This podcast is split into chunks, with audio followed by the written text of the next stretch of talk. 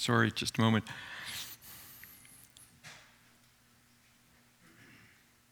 Ah. Technical difficulties. Well, good morning, everyone. It's good to be here. I mean, wow, great songs about a great Savior. And you know what? We have such joy awaiting us. And this is just, this is the prequel.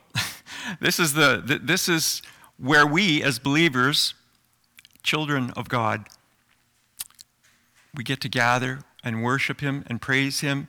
And you know, there's a day coming. We're going to be with him for, forever in eternity. And we're going to be worshiping and praising him, and all these other things are going to be gone past, and they're not going to have any, any power or um, effect on us. So, oh, that's different.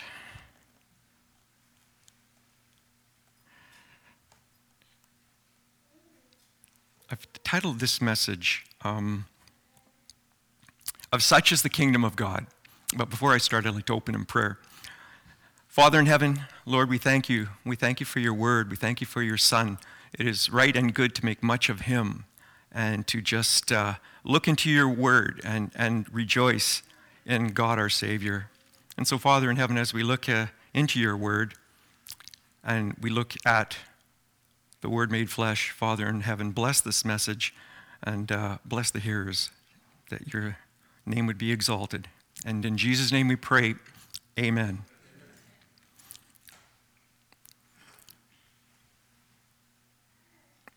In uh, Luke 18, it keeps going to some other text here. Hang on.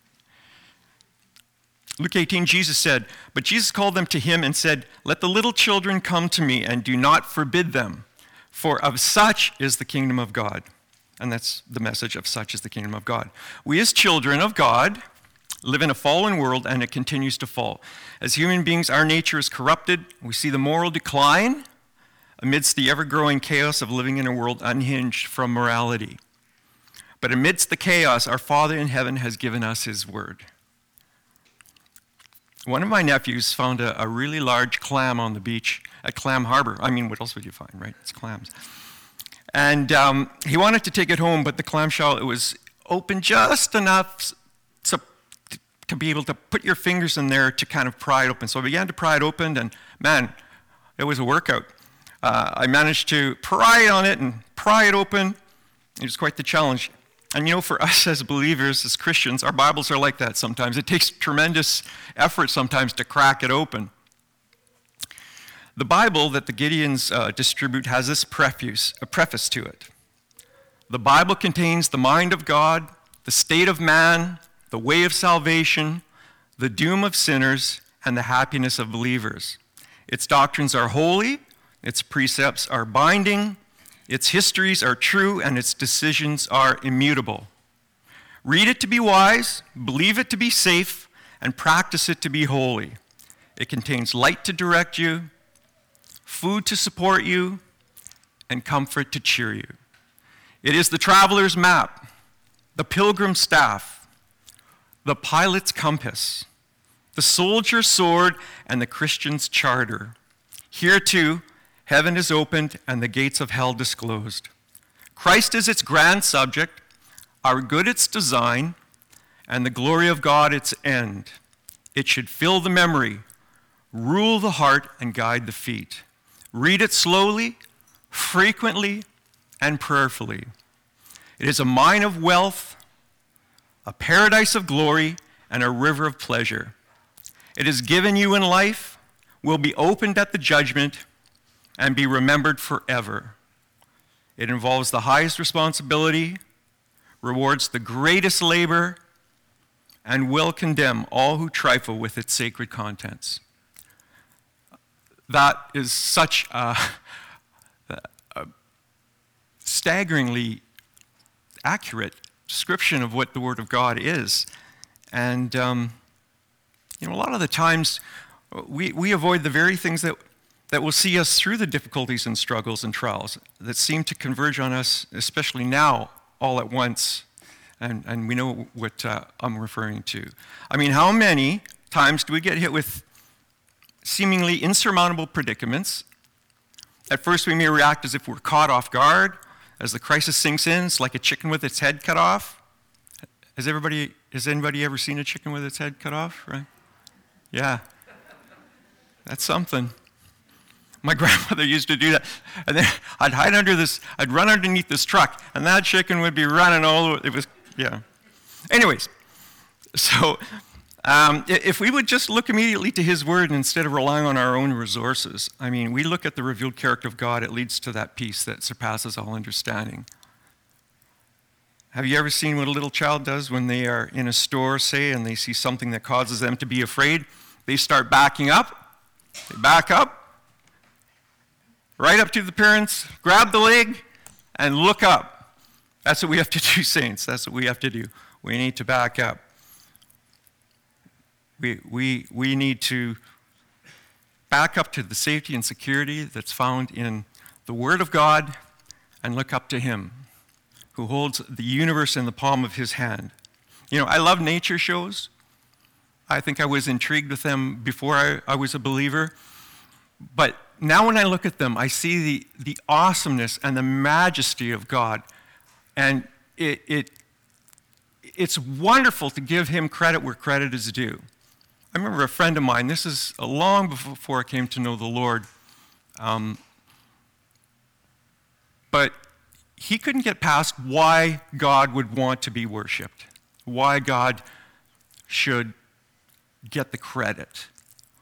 And I said to him, and he was a, he's a pretty good artist. I said to him, What do you do when you finish your painting? What, what, what's the last thing you do? Well, I sign my name in it. Why? Well, because he wants the credit. He did it, you know? And God deserves the credit, and he deserved that, but, well, he deserves something else too. We all do. But anyway, that's another story. Um, but, you know, when you look at things like the majesty of creation, the incredible creatures that God has designed down to the last atom, the last subatomic particle. Man, that's a reason to be encouraged, saints. Look at the mighty elephant. I mean, nothing. Look at a horse. Those little hooves, all that weight, not a problem. Runs around, does its thing. It's amazing just the, the, the level of intricacy and design in there. Have you ever heard of a, have you ever heard a lion roar? I mean, what a sound. What, what coming out of that creature? It's, it's, um, it's terrifying. You know, Jesus wanted to gather the children of Jerusalem to himself as a hen gathers her chicks under her wings to itself, but they were not willing. Isn't that, isn't that ironic that in this day and age, God is still calling people to himself? And we see it a lot when we're on the street. A lot of people aren't willing, and they're missing out. They're missing out on this. They're missing out on, on, the hope that comes through faith in Christ from being born again. This world, if you think about it, I was, I was speaking with our, um, Nick, our brother Nick uh, Provost, on Friday night, and I said, Isn't this world exactly what you would expect to see in a world bent on destroying every visage of the one and only true God in Jesus Christ, whom He has sent? Isn't this t- typical of what we should see? A world in rebellion, a world without a moral compass, a world that is trying to do better and be better, and yet look, look at the news if you dare. Don't look at it too much, as Ema has said. Don't, don't look at the news too much because it, uh, it's really startling sometimes. So, how do we navigate this? Jan Markell said these things The world is falling apart, but it's also falling into place as well. And so it is. God is, God is handling this thing. He is sovereign. He's working this out. Each of us is in a different situation or situations, and we multiple things all at once converging. I think a lot of us would agree. There's a lot of things coming together, and I'm speaking not only from the prophetical point where in the Word of God we see what's coming down, but it seems like, wow, how much more? Have you been to that point probably in the last couple of years where it's like, wow, I, don't know how much aware of I can't take on one more thing. And then something else happens, and something else happens. It's, it's a continual roller coaster in a lot of ways. And even us as believers, we struggle a lot of the ways. Think of the world, and I'm sure a lot we all do. Think of the world that has no um, truth. They're, they're just ambling around, and they're, wow, there was a guy on the street that um, uh, came up. He came up to John after, but I'd spoken with him, and he was very heavily intoxicated. And uh, he professed to be a Christian. He said, I, I, I, used to be a Christian, he said. And uh, he, he was just trying to say, yeah, yeah, what I'm doing, it's okay, it's okay. That's, that's what it says in the Bible. He says, that's what it says.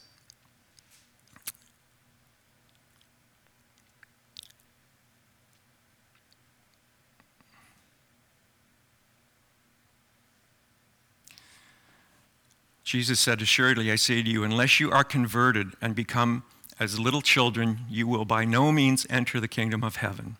Notice what Jesus said unless you become as little children and are converted, converted carries the meaning of being turned around not only in your thinking, but in your direction from loving and living as rebels against everything that God in Christ represents to believing the truth revealed in his infallible word.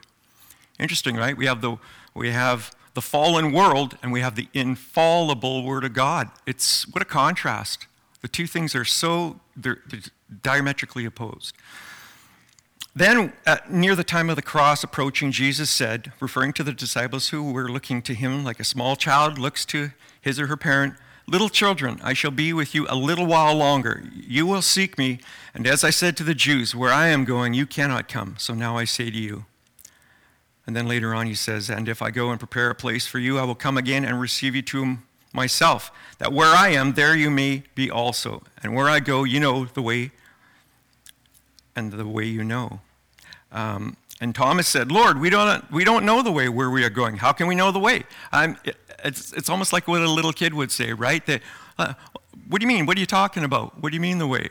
Our son Jordan was in the back seat in a, in a, in a child uh, seat and Diana and I were talking about, Diana's my wife, uh, and Diana and I were talking and uh, planning something, and he, he started crying in the back because he could hear part of it. He, but I says, What's wrong? And he looked back and he said, his tears down his face, he says, I don't understand. I just don't understand. And you know, it was so sweet because, you know, he wanted to understand. He, he wa- wanted to, fig- to, to, to uh, understand what was happening.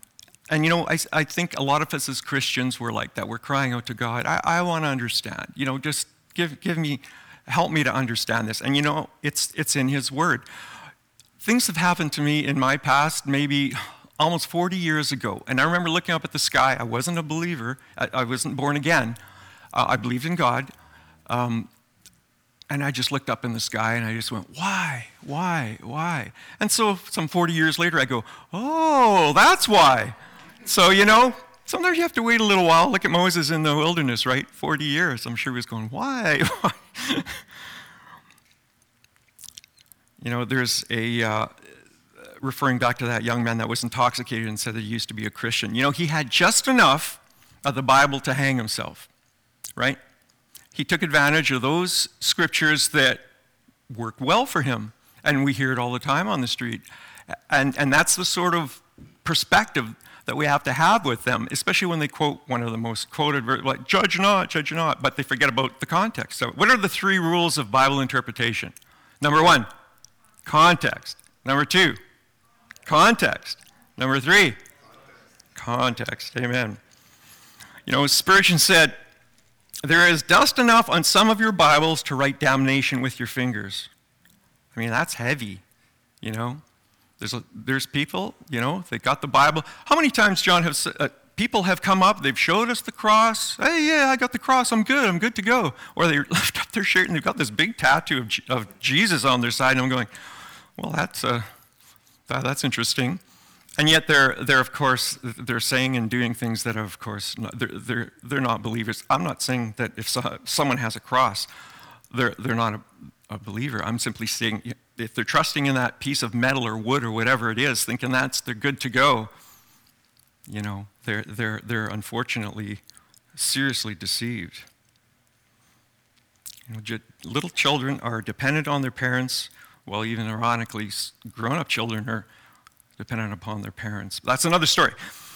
Little children are a bit of a picture of innocence. They ask why, and whatever answer you give them, it leads to another why. For example, if you say we're going to the store, they say why. Well, we need to pick up some food. Why? We need food to keep healthy. Why? Because without food, you can't live. Why? Because then when you eat the food, you won't be asking me why. they won't understand sometimes, but I think sometimes they do it just to bug us, you know?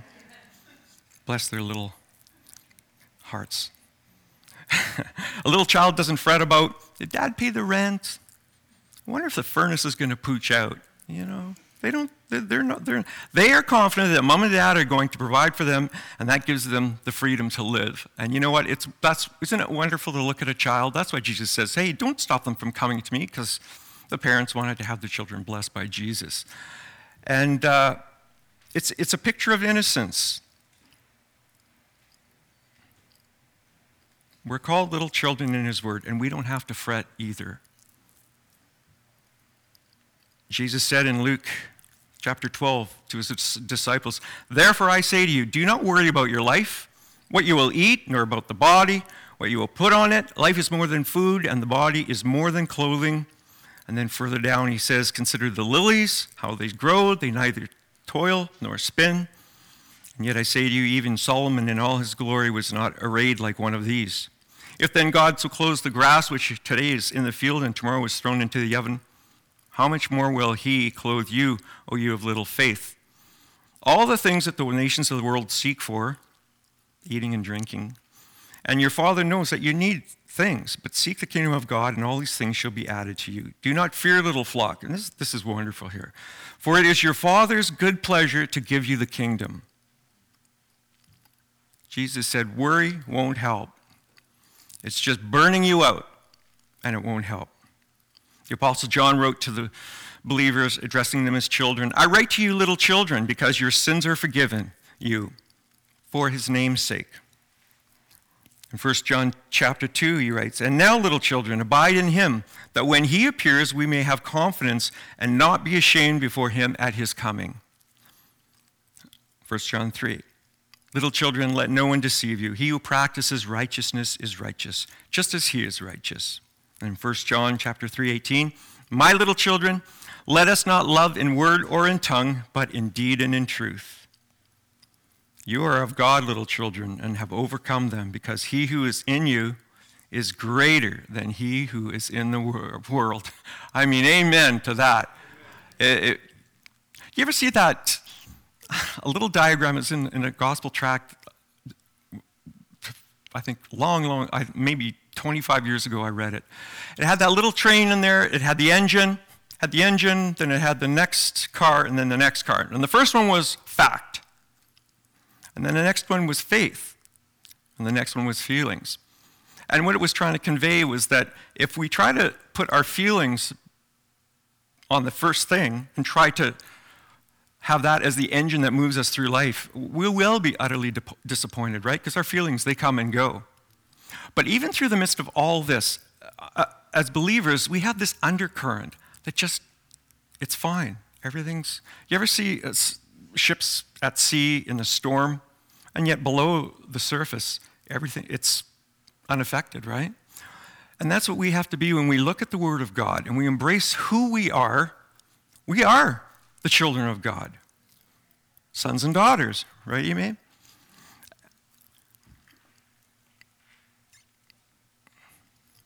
Abraham was like a little child. Do you remember in Genesis when he, he knew that uh, what was going to happen to Sodom and Gomorrah? And he said, Would you also destroy the righteous with the wicked? Suppose there were 50 righteous within the city. Would you also destroy the place and not spare it for the righteous that were in it, for the 50 righteous that were in it? Far be it from me, for, from you to do such a thing as this, to slay the righteous with the wicked, so that the righteous should be as the wicked. Far be it from you. Well, he's really emphasizing that point. Shall not the judge of all the earth do right? I mean, look at the, I thought that's so bold. I mean, Matt, he's talk, you're talking to God like that. You're just, uh, I thought that was very bold. But you know what? It, it, it, it's typical of someone that would be trusting in the Lord and saying, in a sense, where he could come to him and get the answers, right? He's kind of going, why, why, why, right? And God is saying, if I find in Sodom 50 righteous within the city, then I will spare all the place for their sakes. Then Abraham answered and said, Indeed, now, I who am but dust, and ashes have taken it upon myself to speak to the Lord. What are, what are children like? They're humble, they're little, they're just okay, you know. You hand them something, okay, I'll eat that. you know, I'll, I'll drink that, okay. You know, they're so trusting. And that's what God wants us to be, trusting in Him. And when these things come along, these, these storms in our life, so to speak, we can trust Him. We have His Word. And, and it, if we rely on the facts, like that engine, fact, faith, feelings, if we keep that in order, this is what God says. I believe what God says. Our feelings may come and go, but if you trust in the Word of God, and it, it is the litmus test, right? I, as well as you, at many times, things go wrong, and you know what? We're, we're, we're panicking. You know, we want to get out of that situation. And yet, those situations sometimes are the very things that will expose that, Lord, I don't think I'm really trusting in you that much. I want to, I want to be able to trust you. And that's why when Jesus said, ask, seek, knock, you know, we can do that. We can come to him as his children, as, as, as his beloved children. Then he goes on to say, Well, what about 45? If I find there 45, I will not destroy it. Suppose there are 40. I will not do it for the sake of 40. And then Abraham says, Let not the Lord be angry, and I will speak. Suppose 30 should be found there. So he said, I will not do it if I find 30 there. And he said, Indeed, now I have taken it upon myself to speak to the Lord. Suppose 20 should be found there. At this point, I was looking at this going, That's incredible. I just, where's this going? You know, I, so I had to keep reading. So he said, I will not destroy it for the sake of 20. Then he said, Let not the Lord be angry, and I will speak but once more. Suppose 10 should be found there. And he said, I will not destroy it for the sake of the 10. The humble, childlike faith, Abraham going, going to God. It's so easy to get off course if we're not constantly keeping our focus on Christ and in the Word of God. Remember the clam? Crack it open. Pry open that Bible. Stay in the Word. That's what Jesus said. If you remain in me, I will remain in you. I used to think, what does that mean? Being a new Christian and really wasn't going to really talking with other Christians. I was very, I was a brand new Christian. Remain in me. What does that mean? It, remain in the, His Word. Stay in His Word. Stay in prayer. And I want to encourage each and every one of you. We're all the same. We're all the same if we're believers, if we've been born again. We stumble, we fall, we get confused, we ask why. But I want to encourage each and every one of you. The comfort is in the Word of God. And that, under the direction of the Holy Spirit, that's that peace that surpasses understanding. So I want to encourage you guys. Sometimes God uses the strength of an illness or other calamity to help us pry open His Word. Don't, don't wait for that to happen. Get into the Word before it happens. You know, I have gathered a lot of scriptures to go to when I get sideswiped by something because when I'm in the moment, I'm like that chicken with its head cut off. I'm run, I, I don't have the, the thoughts uh, or, or, or, the integrity, I guess, in a way, the, just the, the, the ability to, to go and start looking for those verses. You know, I used to work in sports fields, and they had these AED machines hanging on the wall. When you need to use that thing, it's there, right? You just got to grab. You got to grab it. You got to use it. Uh, if you're all of a sudden something happens where someone goes down in an arena, a hockey game, whatever, you know, uh, AED machine is that. What are they? Uh, uh, what's it called? Automated external defibrillator, right? That's the thing where you get to go, sort of, but but uh, it's it's a lot gentler than that, in some ways. To the person that's getting zapped, I suppose not. But um, you can't go, oh, the guy's down on the ice, whatever. I should go to the store and pick one up. Or where did I put that thing as you start looking through cupboards and that? You know, so have them ready. Have those promises of God ready so that when you need to, you can go to them and you can find them. Because you're, a lot of the times we're, we're, in, we're in it, and uh, it's hard to, at that point, to sort of, you know, get a hold of some of those scriptures. So, yeah, I've got this one little thing on my iPad. It says, help! And then I know to go to that folder, and all the verses that that are comforting or encouraging and that would remind me and you that would remind us that uh, our, our, our Father in heaven, you know, we've been adopted into the family of God. You know, every, the world, every single human being on this planet that's ever been born and will be born, all of them are created by God. But they're not all his children, right? Jesus said, You are of your father, the devil. Before we're born again, that's who we are. And we do his works. And the, the testimony of that is look at the world, right? We see the world. Am I telling you guys anything new? Probably not. Still exciting though, because you know what? We get to look at the Word of God. You, do you guys ever remember that movie, Apollo 13, where they're stuck in space and they got can't, you know, they're trying to figure out how to get back? And they put, they had the, the image of the Earth in a, a window, and as they were burning the engines, because they had to get on course and all, all their systems were down, they had to keep, when they were using that joystick, they had to keep the the world in focus, in view there. And that's what we have to do with the Word of God and God. We have to do that. We got to keep a, as we're trying to, okay, I'm trying to figure this out. We got to, oh yeah, there's the Word of God. Oh yeah. You know, don't be afraid. I will never leave you nor forsake you. Oh yeah, that's a good one. You know, stay with the Word of God. It'll get you, it'll get us. We're all going home one day to our forever home, but you know what? In this world, it helps chart us to the next day, literally.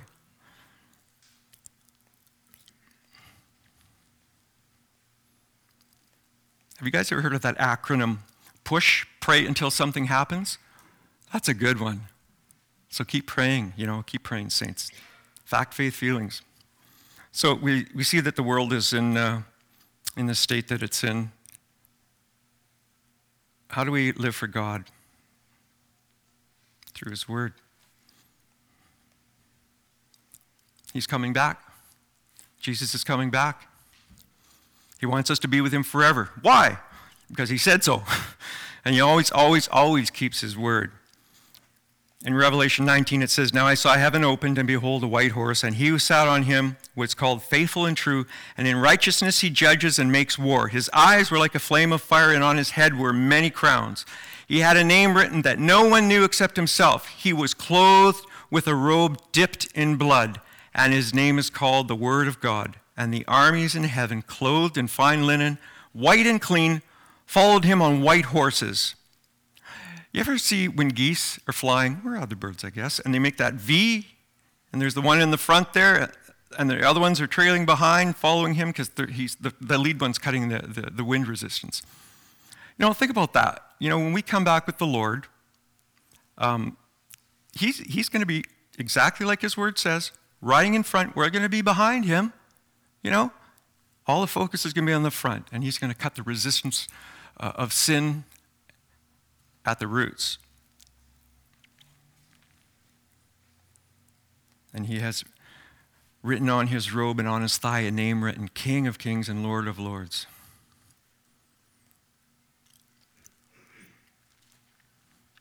As we grow in our relationship with God, you guys notice as we delve deeper into his word how precious the blood of Christ becomes. It's a precious thing, it's a beautiful thing. And um, again, uh, preaching, and some people, when they hear about the blood of Christ, they, they're, they're repulsed by it. They don't understand, right? Because it's a spirit, it, there's a spiritual aspect of it that they can't comprehend. And it becomes more and more sublime the more we think on it. You know, the word sublime means lofty, grand, exalted in thought, expression, or manner of outstanding spiritual, intellectual, or moral worth? The blood. Inspires us to awe because of its beauty and nobility, its grandeur.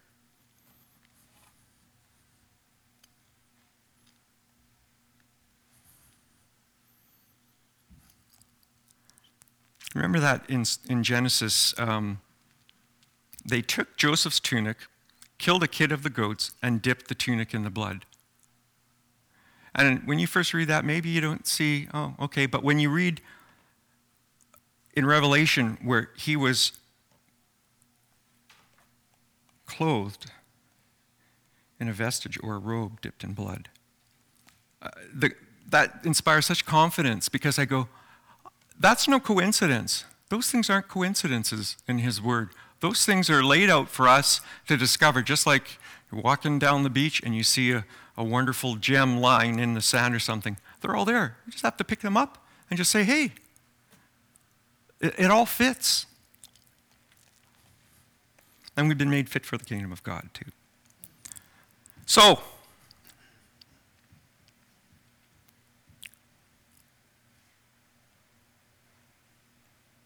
sorry for the, this thing keeps skipping on me. 1 Peter chapter 1, but with the precious blood of Christ as a lamb without blemish and without spot, we've been redeemed. Having disarmed principalities and powers, that was one of the, the, the, the scriptures that was quoted this morning. He made a public spectacle of them, triumphing over them in it. There's only one way to save this world, you know, and it's not reducing the carbon footprint. It's the gospel. You can force people to obey a set of rules, but that suppression of behavior is external it won't bring about any real and lasting peace. No human rallying cry of, we can be better. No, you can't. We can bring this world out of crime and evil by doing social reformation. No, you can't. I can do anything with a verse taken out of context. Again, no, you can't.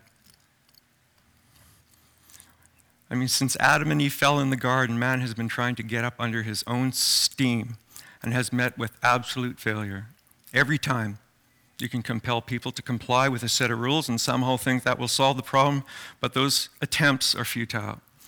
The gospel changes people on the inside. That's the only way it's going to happen. That's the only way that this world's going to come together. And you know what? That's why we need to go out into the world and tell them. Go into all the world and preach the gospel to every creature. Use tracts. They're wonderful. They work. Tell people When we're a new man or woman in Christ, being a new creation, separated and saved by grace through faith in the Lord Jesus Christ, King of Kings, we're new creations. This world is not our home.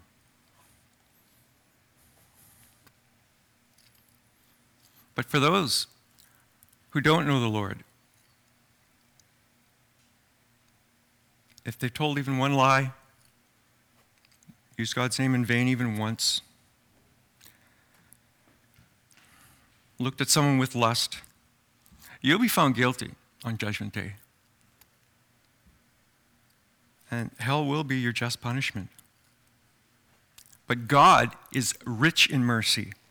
Remember how God was willing to spare Sodom for the sake of every uh, of even 10 righteous? God is not willing that any perish, but that all should come to repentance. He doesn't want even one to perish a broken spirit, a broken and a contrite heart. These, O God, you will not despise. In humbleness, with childlike faith, admit you've sinned against God. Believe that Jesus died for you and rose again. Ask Him to forgive you and save you from a fate worse than death. We use it almost as a cliche, right? A fate worse than death. Hell is a fate worse than death. So if you don't know him,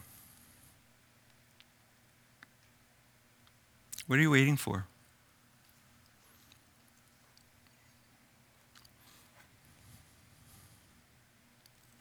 If we're born again, we can have the every confidence, every assurance that not only is our King returning, he's coming very soon. We have his word on it. I'd like to sing with the help of the worship team, um, Behold, he comes. And then I'll end with some prayer. We have the faith, Father in heaven, and the faith is in the Son of God. And so, Father in heaven, help us, Lord, to rejoice in that truth and tell others. And in Jesus' name we pray. Amen. Thanks for listening.